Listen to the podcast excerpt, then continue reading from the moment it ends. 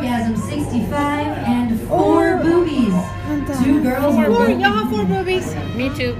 four Hade du orgasm babies 65? And Nej. orgasm 65. Det här är ju debutera eller dö på burlesk. Jag tar ditt Bingo. körsbär. Ja, gör det. Alltså vi får inte vara för larviga Nina. Nej, det klipper vi. Det klipper vi.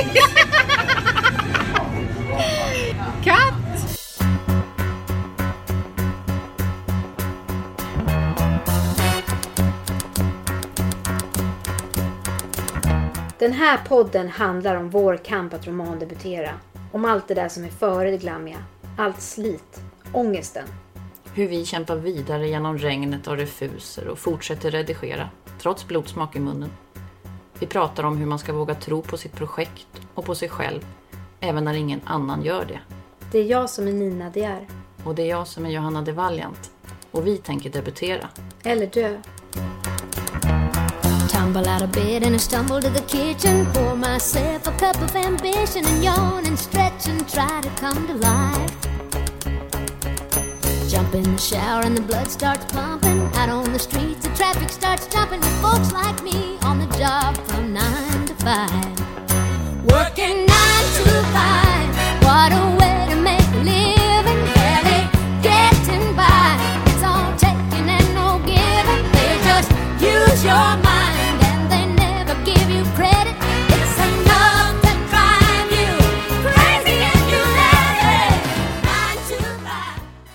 Idag ska vi prata kärlek, Nina. Jag tycker det känns som att vi har ett bollhav med idéer och ämnen och böcker som vi skulle kunna diskutera. Ja. Att välja ut vad vi ska göra idag, det har varit det stora problemet. Ja. Jag tycker inte vi har löst det än. Nej, men vi... Vi går på feeling. Ja, vi går på feeling. Någonting vi verkligen delar, det är våran kärlek till text och till våra små alster. Min lilla bebis ligger ju i kuvös. Åh. Hur gammal är du nu? Har den legat legat i kuvösen? Det är några veckor, Ja, den månader. börjar, den börjar skrumpna tycker jag. Men Ja. jag ska plocka ut den ju nu, nu när vi har kommit till midsommartid här. Men har du sådär en liten lucka du kan liksom sitta och hålla handen med, med i kuvösen? Ja, jag har inte ens Som gjort det för BB. att jag får sån separationsångest varje gång jag ska dra ut handen igen. Ja, Så att jag har stängt luckan definitivt Mm. ett tag. Men nu ska jag rycka bort hela locket. Och nu när midsommar närmar sig så får jag äntligen umgås med min bebis. Ja, du får åka hem från neonatal nu då, i sommar. Mm, det är härligt. Ja, så att det är vad jag verkligen, verkligen ser fram emot. Mm. En, eh, ja, en skrivbubbelsommar där jag bara ska gosa. Mm, jag fattar. Eh, vad har du, Nej, min, vad är läget med din bebis? min gängliga femåring har ju skickats ut på sån här eh, turné. Jag känner det lite som att jag är i en kärlekstriangel nu. Jag har ju skickat iväg manuset och har två intresserade intressenter. Och då när jag fick veta det var det ju fantastiskt. Och man kände så här, nu händer det. Nu breakar jag. Mm. Nu vill de ha mig. Och ja, du var ju med Jag när var med första. när du fick ett mejl. Ja. Då kastade jag upp dig i taket. Ja, och sen ringde en till. Mm. Och eh, ja, det är fortsatt intresse, men det är också det här the game nu. Katt och råtta-leken. eh, ja, vi ska ses, men det är oklart när. Och sen eh, börjar det bli semestertider. Och eh, don't call us, we call you. Lite den grejen. ja. Så du nu får går inte jag så vara varje för dag. angelägen för då blir det pinsamt. Ja, så att nu är det lite så här, ligga på badrumsgolvet och eh, skaka. Och ändå typ ska man låtsas som att man eh, inte bryr sig och vara så här, nej men jag är redan ute med mina tjejkompisar om då den här man drömmer om ringer. För att man ska ha en fasad som att man inte vill bli Påkommen, antagen. påkommen att man ligger i fosterställning. Ja, det är väldigt, väldigt märkligt. Men jag fattar ju att det är inte själavård som eh, man ägnar sig åt i bokbranschen. Men det är ju samtidigt sån extremt konstig skör period när man har blottat sig och man får de här samtalen. Vi är intresserade. Och sen vet man ändå inte ett smack mer än det. Det är ju lite så här, vad, vad ska jag göra? Ska jag ta på mig klackskor och dansa? För jag ringde också dig när du var i någon klädaffär och provade ut skor. Åh gud, Om ja. du skulle ha högklackat eller lågklackat. Det var ju diskussionen då. Men då hade ju mejlet Ja. ganska nyligen trillat in, så det var innan tvivelfasen. Ja. Blev det högt eller lågt? Eh, det är jag, jag pratade faktiskt med min syrra som är stylist. Jag har ju tagit det här till the top Oj. level. Om vad jag ska ha på mig. För Vilka jag var så här, blir det för kontakter. hookeraktigt om jag kommer i skyhöga klackar på ett sånt här möte? Hon tyckte jag skulle köra på klackar. För att eh, jag är kort, kan ju tilläggas. Så att jag behöver lite mer pondus Jaha. tona upp mig lite. Och jag tänker kanske då, eftersom jag är en liten lort i det här sammanhanget och de har makt, så måste jag bli lite, nå lite högre upp på taket. Men det är speciellt då när man har två som eh, man flörtar med lite. Hur, hur man ska, vem, vem ska man förhålla sig till? Vem ska man för, satsa på? Och ska jag låta den ena veta om den andra? Eller ska jag bara vara som ett litet oskyldigt lamm under förhandlingen? Nu står ju du inför ett problem som inte är så supervanligt. Är det lyxproblem, menar du? Jag kan känna att det är ett ganska avundsvärt problem. Men jag vet ju fortfarande inte om det blir någonting av med någon av dem. Alltså det här är ju som i Twilight och jag är den här tjejen och sen så kommer det bli någonting antingen med vampyrkillen eller med äh, vargen. Ja, men I alla Jag sitter på kärleksromaner flickrummet. tror man ju först att man ska välja den pampige, rike, store. Mm. Men det blir ju Mr Darcy som alltid vinner ens hjärta på slutet. Ja, men om du vill veta var jag står så är det mest fosterställning på badrumsgolvet och vänta på att eh, mina boyfriends ska bli, någon av dem ska gifta sig med mig. Som i en trashig film.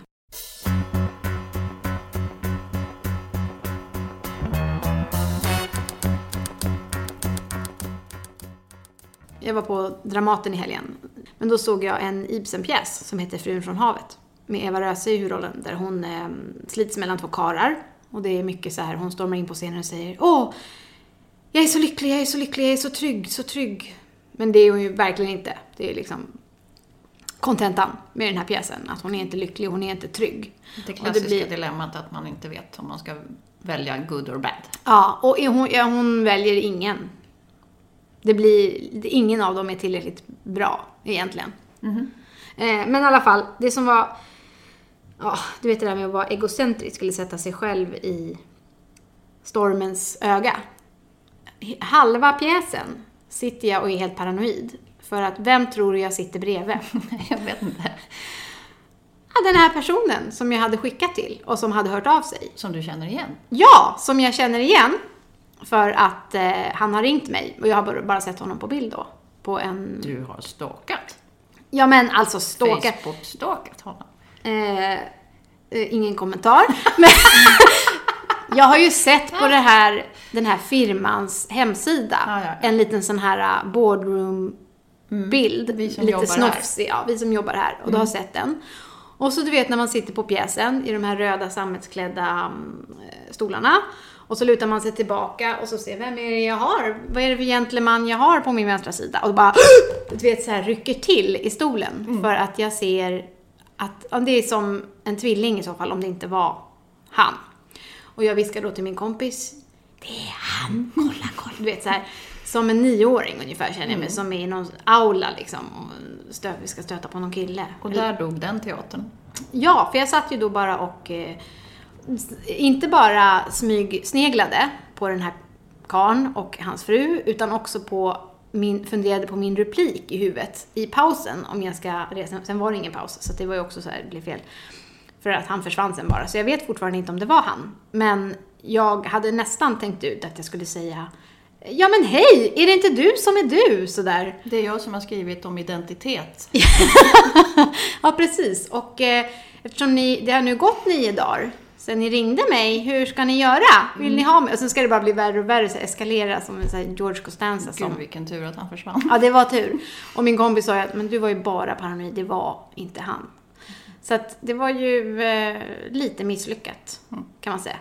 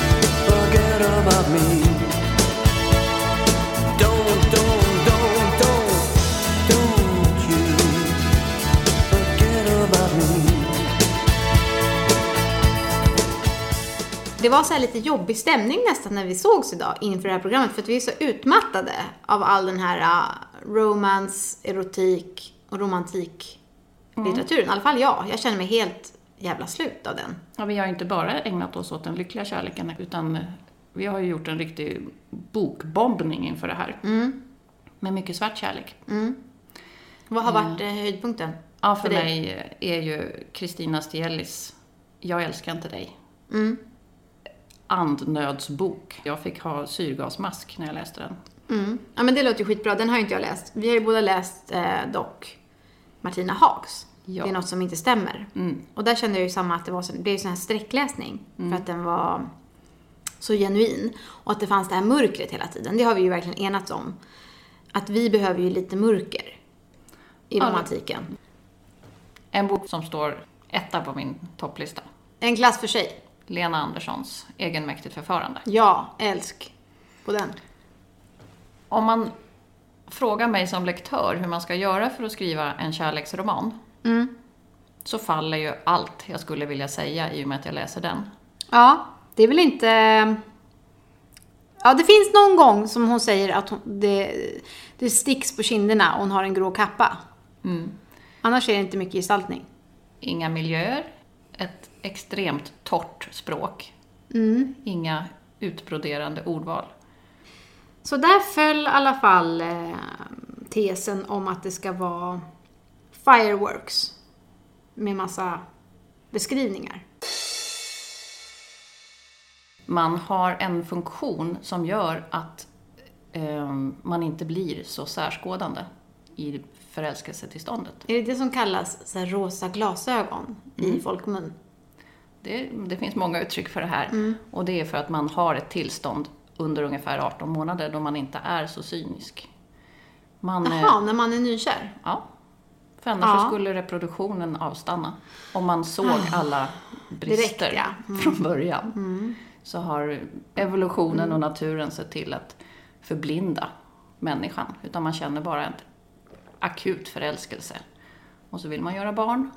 Och sen 18 månader senare så har ju, innan preventivmedlens tid i alla fall, barnen blivit gjorda.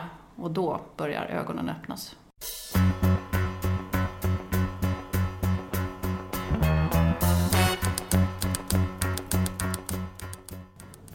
Du hade läst Borta med vinden. Den här minns ju jag bara som film. Vad minns du då? Jag minns att ehm, hon är ju en snorunge lite grann. Det här är väl under nord och sydkriget. Ja. Och hon är kär i Burt Reynolds. Det är skådisen. Som är typ en butler. I hennes Alltså, hem. det är gulligt att du tittar på mig med frågande ögon. För när, vi, när jag ställer frågan till dig vad du minns, så minns du detaljer. Men jag kommer ihåg att Scarlett då ska klä sig för ett sånt här trädgårdsparty. Och de börjar de här trädgårdspartyna redan klockan 10 på förmiddagen och sen pågår de hela dagen.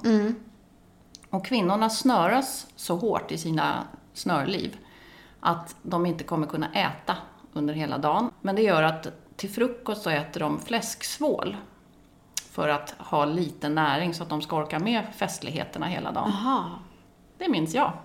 Ja, du minns fläsk, fläsket helt enkelt. Fläsksvål, jag är en sån hungrig människa. Ja, jag så att det där tyckte jag väl lät som ren tortyr. Ja. Eh, Jag minns inte kärleksstoryn överhuvudtaget. Nej, men det är intressant det där vad man minns. För vi har ju kämpat igen med lite, en del böcker om romantik där man inser så fem timmar in i talboken att man inte har lyssnat överhuvudtaget. Det var någon du sa, du, du minns att det var någon som hette Luke. Ja, jag Vilken var det? försökte lyssna på en eh, romansbok eh, som verkligen gi- gick in genom ena och ut genom den andra. Och då kommer vi tillbaks till varför man måste gestalta bra och vad det är som hjärnan fångar upp. Ja, och där är väl också så inom eh, romantik eller relationsdramer att man på något sätt vill känna igen sig. Alltså det här eh, bara rosenskimrande kärleken som är väldigt orealistisk. Den är ju ganska svår att, i alla fall för mig, att leva mig in i eller känna igen någon enda minut av mitt liv. Att det har varit så.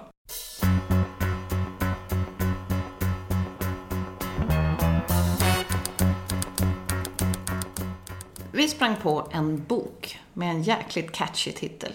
Handboken för singlar på gränsen till närsammanbrott. Vi Ja. Vi blev ju tvungna att prova och snacka med den författarinnan. Ja, så vi bjöd in Alexandra Appelqvist. Det blev en matintervju. Alexandra hade med sig eh, olika ostar. Vi drack prosecco och åt räkmackor. Så det ni hör, förutom att vi pratar skrivande och böcker och utgivning, är när vi njuter av atmosfären i poddlokalen. Skål! Skål och välkommen Ja, Alexandra! välkommen! Vilken förning du har med dig. Ja. Det känns ju väldigt tematiskt att dricka champagne när man ska prata om din bok. ja. Handboken för Yes. singlar. På gränsen till närsammanbrott. I vilken genre tänker du att du har skrivit din bok? Ja, jag blev beskriven mycket som feel good och det är det väl till sätt och vis. Underhållningsroman skulle jag väl vilja säga att det är. Och jag tycker nog inte riktigt att det är en chicklit. Om man får säga så. Mm. Jag läste den här intervjun på Storytel. Där var det väl att de sa att det var en hybrid mellan handbok och, ja, vad var det, relationsroman. Exakt. Ja. Och jag tycker nog att en hybrid, för det är ju inte en handbok heller. Jag har eh, safeat lite med det här krysset över handboken för singlar på gränsen till närsammanbrott. Det är väldigt snyggt. Ja, det var en väldigt kul idé när vi kom på det. Jag tänker också att det här när den kryssas över, att det är lite som en hint om att det går aldrig som man tänkt sig. Nej, Att det precis. kanske först är en handbok men sen spårar ur. Det är, det, exakt som är roligt. så det är tänkt. Ja. Så att då har du tolkat den precis rätt. Du har skrivit en bok där personen som skriver boken, ja, vill bli författare. Det Ja. tycker vi är väldigt roligt. Och att Ja. du ganska snabbt fantiserar om, som vi då, TV4-soffan. Jajamän. Den är redan på de första sidorna. Och Ja, det var så kul när jag kapitel hörde tre. det i er eh, podd också, för då tänkte jag det här kommer de känna igen från min bok. Ja. När maten var uppäten så kom vi ju lite mer in på djupet. Hur skriver man om kärlek? Ja, om man ska liksom gräva i sina egna erfarenheter så handlar det väl om just att liksom kunna plocka upp hur man har mått och hur man har känt och inte liksom eh, vara rädd för att eh, vara naken i det man skriver, tror jag. Men det är ju... Ja, det är väl lite knepigt på sätt och vis, för det handlar väl återigen om det här att man blottar sig eh, lite grann. Nu är ju såklart det är inte alltid så att man eh, utgår från egna erfarenheter som, som det mycket handlar om. Inte allt, men ganska mycket i min bok. Men jag tror ändå när man skriver om sådana liksom starka känslor, vare sig det är kärlek eller sorg eller så, så hämtar man det nog mycket från egna erfarenheter för att det är ju det man känner till på något sätt. Mm. Det är det här författarfiltret Ja. som vi pratar om en del. Du skrev in, eller hade uttalat dig i någon intervju att plötsligt en dag insåg du att ditt liv var mindre Instagramvänligt. Jag insåg det ganska brutalt, för jag blev ju precis som Filippa först uppsagd från mitt dåvarande jobb och det är väl kanske inte, mm, ja, det är väl något som kan hända många beroende på vilken bransch man jobbar i. Jag jobbade ju inom mediebranschen och mot eh, olika liksom, tids, tidningsförlag och mediehus. Eh, Finns det en strumpa på det kontoret? i taket. Stinkbomben finns. Ja, den gör det. Ja. Mm. Det var faktiskt det enda som, den grekiska pappan när han läste boken så sa han att ja, han tyckte allt var, var liksom fantastiskt såklart. Men sen så sa han att det han inte gillade det var det här att jag och, eh, eller jag säger jag, Filippa förstås, Filippa och Hanna hade då hämnats på den här eh, lite mindre sympatiska VDn genom att då lägga upp den här stinkbomben. Men stinkbomben, eh, ja, den har skett. Sen exakt hur och var och sådär, men det finns i alla fall en, en stinkbomb som storyn är baserad på. Men det ger honom pappa poäng. Ja, det gör väl det. Man måste ju ändå På tal om det har jag vansinnigt mycket svamppoäng. Ja, du har det. Ja. Men visst är svamppoäng ett underbart uttryck? Verkligen. Ni förstod direkt vad det var, eller Ja, hur? jag kände mig att jag är svamppoäng. Ja, gud vad härligt. Som en ren, renad själ som, som är runt i natur och... Jag har inte lika många, så jag sitter här lite så här. vadå, Men har inte du pratar om? äpp- äppelträd i din Jo, jag har äppelträd Ja. och jag kan musta. Jag har mustat en egen äppelmust. ja, Det är ju poäng. då kvalar du in. Jag vet inte. Nej, du tycker inte Det går att läsa en handbok för sånt också. Ja. Alltså det här med svamppoäng, det var ju något jag hokade på, så otroligt träffande. Äggmacka och termos, det är jag. Men du Nina, du hjälpte till där och förde intervjun vidare mot utgivningsprocessen. Jag vill verkligen veta hur du tänkte kring allt det här med din bok och din utgivning. Mm. Du tog liksom rodret själv och bara, nu kör jag. Ja. Ingen ska hålla på och säga till mig. Alltså hur kan en flaska, förlåt Nina, Ta slut så snabbt. Jag så snabbt? Många är lite osäkra på om de ska satsa på ljud själva Mm. eller fortsätta att skicka till förlag. En del kanske har fått många refuseringar och sådär. Och man vet liksom inte hur, hur ser min väg framåt ut. Mm. Och då, nu när du är här så vill jag bara passa på att fråga dig hur du tänkte och hur du tyckte det blev. Hur du känner nu kring Jag skulle gjort. aldrig gjort det på annat sätt nu Nej. efterhand. Inte. Jag är faktiskt glad på väldigt många sätt att jag inte fick kontrakt först. Vilket kanske låter helt bakvänt och konstigt. Men jag har lärt mig extremt mycket och jag har kunnat styra hela den här liksom utgivningsdelen, marknadsföringsdelen och alltihopa själv. Vilket jag tror var bra för mig nu i första skedet. Eh, och jag har haft så jävla kul och träffat massa roliga människor och fått hjälp med massa, av massa härliga människor. Så att eh, för mig är det liksom bara positivt och jag tycker att det finns ingen anledning att tveka när det gäller att ge ut själv. För att det, ja, det är dränerande på något sätt kan jag tänka mig att sitta och liksom skicka in och skicka in och skicka in. Jag kände efter den här första omgången, nej, jag vill inte göra det här igen. Nu har jag liksom bakat om hela min text, jag har ett nytt manus, nu vill jag ha ut det.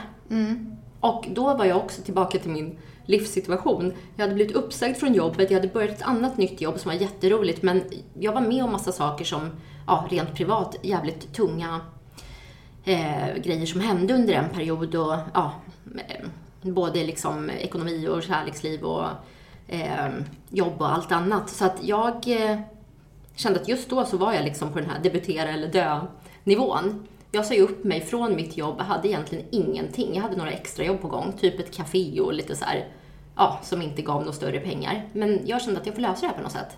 Och min bok ska ut och det är skitviktigt för att det är den som på något sätt kommer att få allting att ordna upp sig. Och i attraktionslagen så har det blivit så. För nu har liksom alla de här grejerna kommit tillbaka och har blivit mycket, mycket bättre än vad det var från början. Och boken är ute och ljudboken är ute och imorgon är, ja, eller 21 så har månpocketen varit ute i en vecka. Kul. Mm. Så att det, det- skålar vi för tycker jag. Det skålar vi Ja. för. Så jag hade liksom den här pressen att det här måste lyckas. Och jag tror kanske inte att det hade gått lika bra om jag inte hade haft det. Så att någonstans i den här fruktansvärda jävla livssituationen som jag var i, där allting bara gick snett under typ ett drygt års tid, så höll jag mig i den här boken, att jag kände att liksom, jag måste få den att vända det här. Men det är så jävla spännande. Ja, hur vad fint. Vilken drivkraft. Och sen så tror jag också att det är mycket, ja, jag är ju ingen expert på det. Jag har ju bara haft det här manuset som jag har skickat in, men jag vet ju också att när det började rulla på liksom väldigt mycket så var det ju många som tog kontakt med mig och ville ha liksom, ja, möten och prata om hur jag såg på framtiden och vad jag hade för plan härnäst och liksom nästa bok och sådär. Och då vet jag också att det var en av dem som sa att du måste väl ha undrat sen när du satt och skickade in ditt manus, vad fan var de här någonstans då liksom? Nu är det dags här att komma.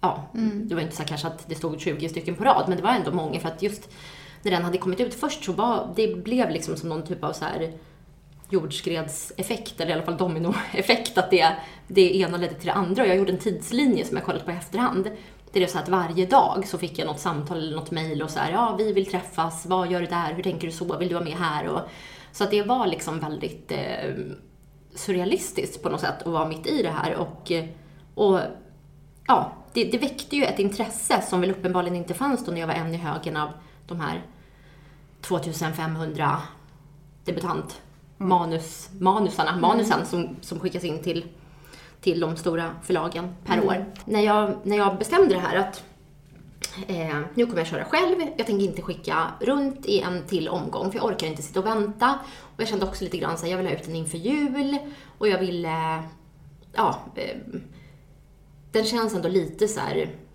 har en viss liksom mått av dagsfärskhet eller vad man ska säga eftersom det ändå är så här lite olika mm, restauranger som är med och Ja, resor och och, märken det är och- Instagram-filter, Mm. eller vad heter det, ja, och eh, Snapchat och snyggfiltret och sånt där. Eh, så att då började jag ju kolla på så här, vad finns det för möjligheter, för jag kände ju till några, men jag tror inte att jag hade hört talas om Type Tell då. Men sen så kände jag direkt när jag liksom hittade dem att det här känns jäkligt bra. Ja, men vad skulle du ge för råd till alla som drömmer om att ge ut sin bok och hamna på Bokus topplista, som du har gjort? Mm. Nej, men jag tycker ju att man inte ska liksom se det som så stort att just ge ut själv, utan att man börjar med att eh, man börjar med själva skrivprocessen och känner att nu har jag liksom skapat en bok som jag är nöjd med och som jag känner att den är klar och då går man vidare till nästa steg. Eh, och till exempel Type Tell då som jag gav ut via, de har ju väldigt mycket bra information i sitt forum, i sin FAQ som man kan leta upp. Så att det gjorde jag ju allra först, att jag satt och liksom läste på om allt egentligen. Så Jag hade en, en, ett dokument som hette marknadsföring innan boken är utgiven och ett som hette marknadsföring efter att boken är utgiven. Och sen hade jag liksom som en lista på alla så här, ja, saker jag skulle göra, när, var och hur och... Som du fick hjälp då med? Nej, som jag gjorde Ja, som du själv. gjorde? Ja. Okej. Mm. Jo, för jag ja, ville ju kontrollera och styra allt det här Ja. själv. Så att jag satte ju ihop liksom hela och läste på liksom hur mycket ska det kosta, vad är mm, ja, vad alla delar bestod av och ja okej den kostar 79 kronor i handeln men hur mycket procent av den är det jag kan få en del av och sådär. Men sen kan jag också säga att när det gällde det här med egenutgivningen, för jag vet att många som har gett ut själva och så kanske man kan tänka också, men just att det är mycket så här, man, man finansierar det här projektet på något sätt. För det kostar ju lite pengar, så är det ju. Eh, och sen så räknar man på hur man liksom ska gå i land med det och hur man ska få tillbaka sin investering. Och när det gällde just den delen så var det för mig liksom, jag ville lägga pengar på det här som en investering långsiktigt som kommer betala sig igen. Jag gjorde nästan den här boken och utgivningen som en en, vad ska man säga, biljett in i branschen på något sätt. För att jag ville liksom skapa den och få ut den som en lite marknadsföring för mig. Och sen så hoppades jag ju på att någon skulle nappa, som sen skedde då.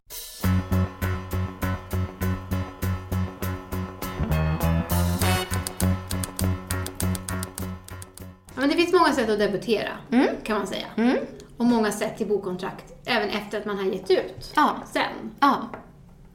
Det har vi lärt oss av den här podden. Ja, för jag tror det, just det, det var det jag började prata om med det här. Jag är ju så bra på att sväva ut. Men för att knyta tillbaka till att det jag märkte också då på sociala medier och så är ju att det är ju en ganska liten bransch där alla känner alla på något sätt.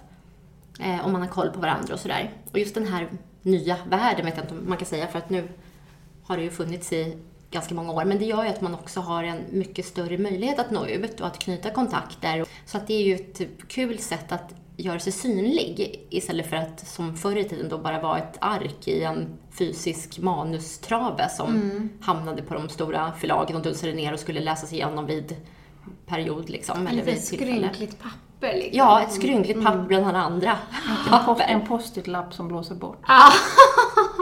Ja.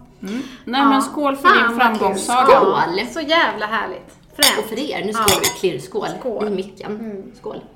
Slå mig hårt i ansiktet så får jag känna att jag lever Skjut mig här och nu för nu kan jag dö Slå mig hårt i ansiktet så får jag känna att jag lever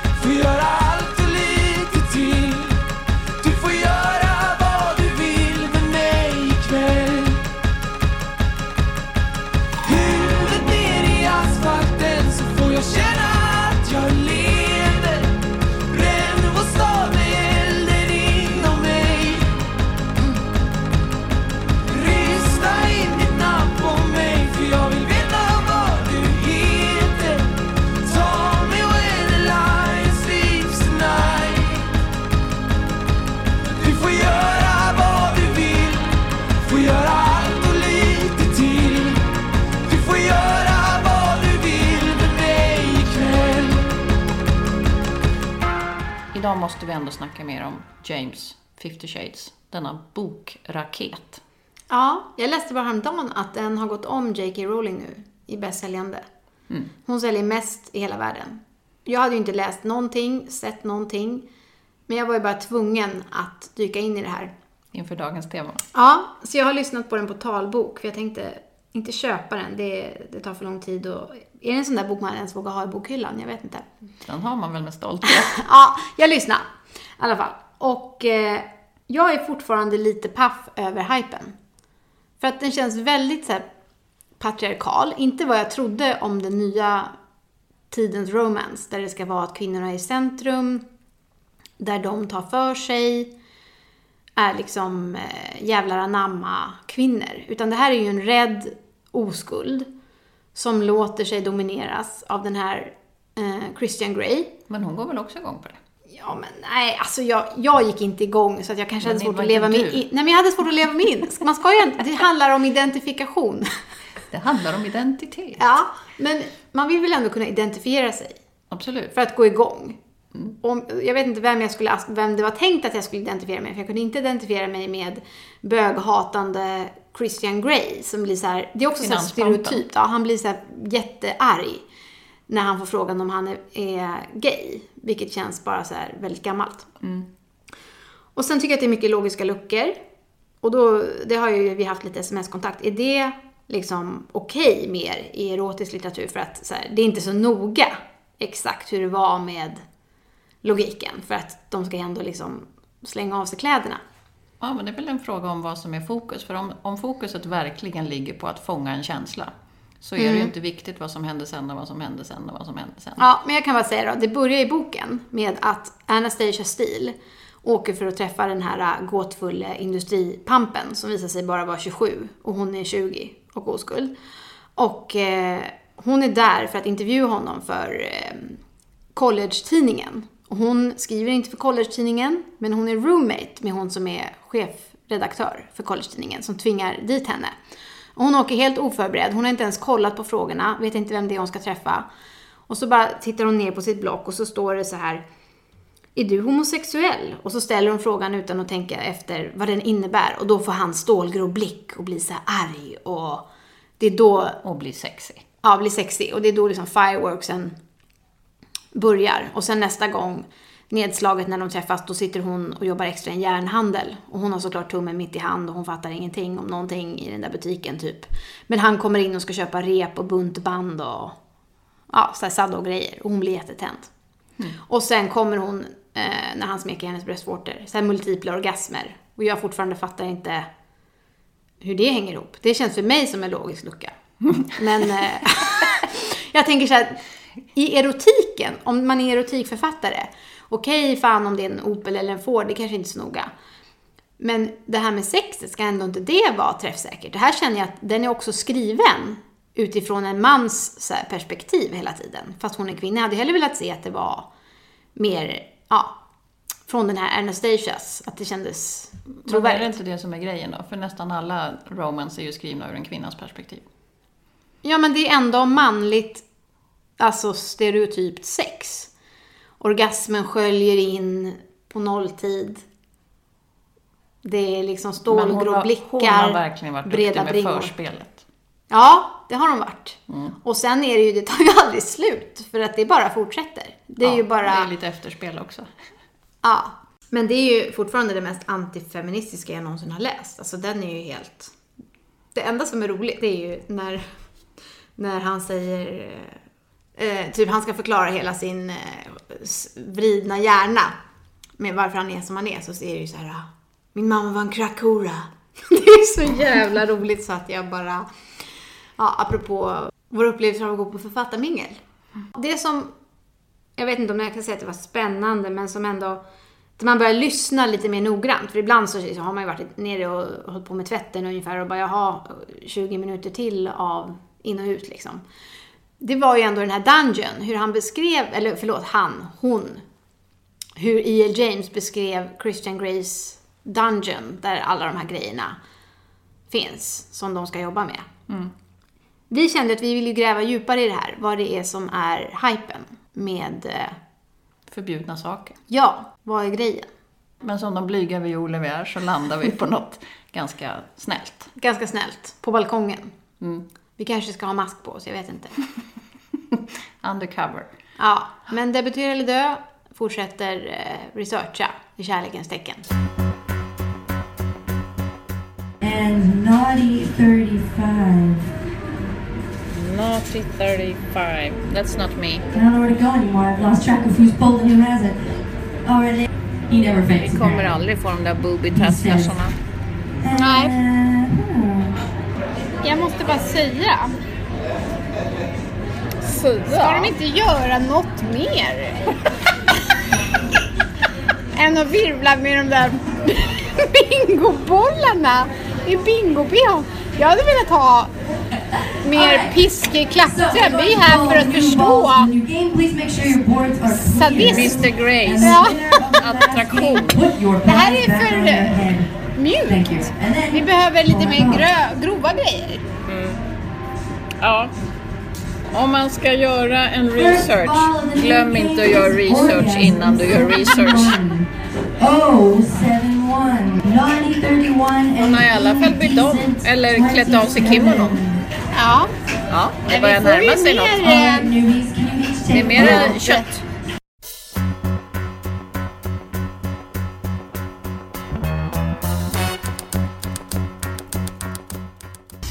Du, om vi gräver djupare. Vi sa ju båda när vi satt på burleskbingon att det som var storyn här, det var hon som springer runt med de här bollarna på tuttarna och har Orgasm 69, can I get orgasm 69? Den här porrbingo-ledaren. Ja, så tragikomiskt. Vem är det? Vad gör hon här? Hur ser hennes liv ut imorgon? Mm. Sitter hon på Arbetsförmedlingen?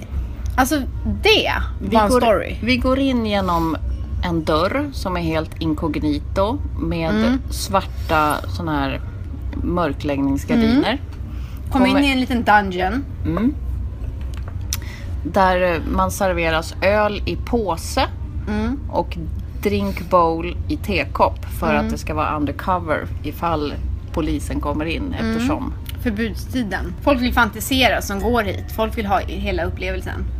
Man vill känna att man inte är den man är när man går hit.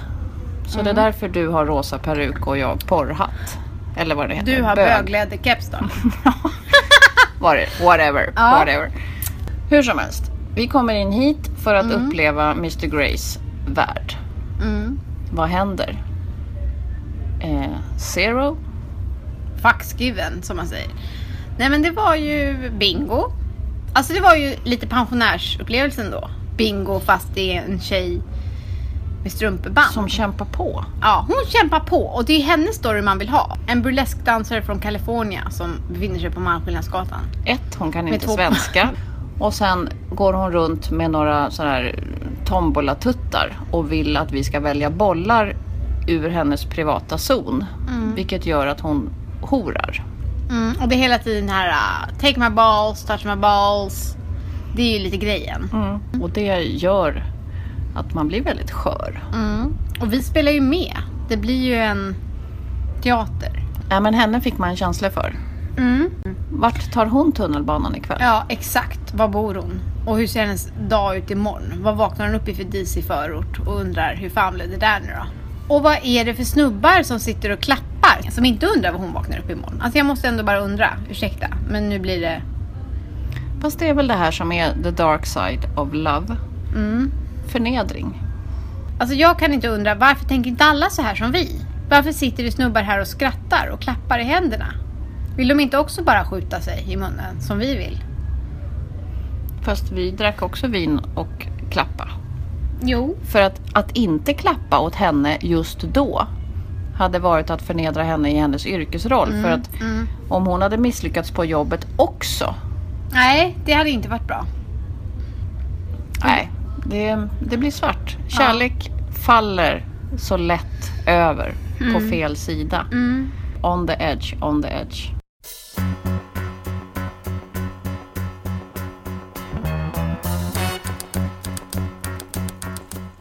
Ja, till slut blev vi ju utkörda från klubben och det var ju lika bra det. Ja, Frågan lämnades obesvarad efter den där kvällen kan man Ja. säga. Vad får Anastasia Steele ut av att bli smiskad med klappträn? Jag vet fortfarande inte. Eller varför E.L. James är bästsäljande i hela världen. Men eh, vi grittar på. Nästa avsnitt så ska vi ju fördjupa oss mer i miljö och research. Eh, nästa gång ska vi träffa vår egen drill sergeant. Mm. Anders Fager ska... mm, Vi Drilla ska gå oss. hans hårda skola helt enkelt. Japp. Nej, nu säger jag som du Nina. Nu har inte jag tid med det här för nu måste jag gå och skriva. Ja. Jag har sommarlov. Du ska ta ut din eh, bebis i Ja. kuvösen. Först ska bebisen lära sig gå, Ja. för nu har han legat och kravlat så länge. Och sen ska vi ut och dansa tillsammans. Mm. Men här går ju vi om varandra lite Nina, för att nu när jag börjar vara ledig så har ju du som författare inte lediga dagar längre, så du ska vara lite mer mamma. Ja. Och sen har jag, jag är ju 50 sidor in i min nya bok. Eh, något annat som är kul är att vi ska åka till Gotland. Ja, vi har presspass på um, Crime Time-festivalen. Mm, där ska vi gå undercover och spionera. Mm. Så det kommer ett spänningsavsnitt 13 augusti. Och däremellan så kommer då två avsnitt i juli. Då är det tre veckor emellan. Annars får ni gärna följa oss på sociala medier. Häng på vår hashtag debutera eller dö om ni också vill bli författare och kämpa på med era manus. Kul om vi blir fler. Och behöver ni lite extra pepp kan ni väl lyssna på vår Spotify-lista. Just det, den har vi. Vi avslutar dagen med ett citat ur eh, Alexandras bok. Ja, och citatet är från Robert Brault. Men det är så här. Optimist. Someone who figures that taking a step backward after taking a step forward is not a disaster. It's a cha-cha. Dansa på hörni. Men först, lite Ranelidska. Kärleken. Detta under. Detta mirakel. Och är mäktigare än allting annat på denna jord. Kärleken. Ett enda vapen mäktigare än allting annat. Kärleken.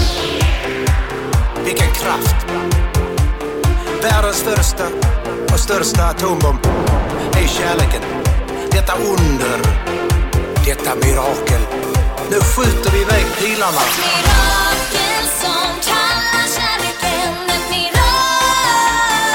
Detta mäktiga ord. Ett mirakel som kallar kärleken ett mirakel. Kärleken är världens största mirakel.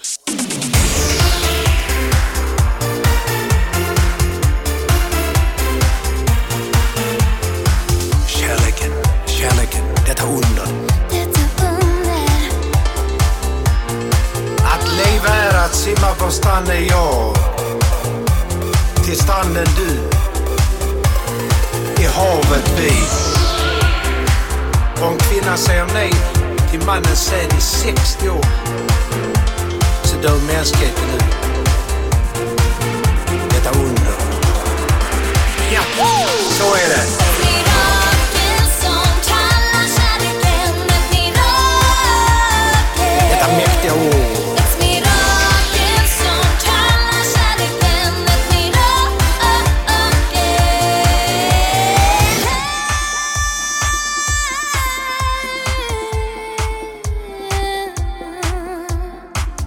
Kärleken stavar aldrig fel.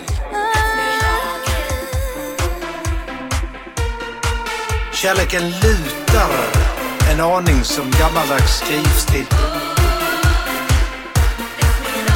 Vilken kraft! Kvinnan är det första könet. Glöm nu inte det. Ett mirakel som kallar kärleken ett mirakel.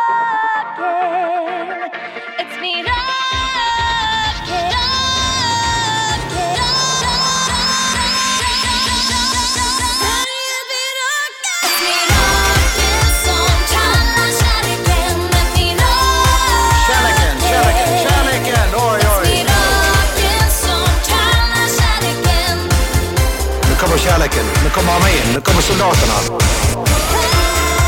Herregud!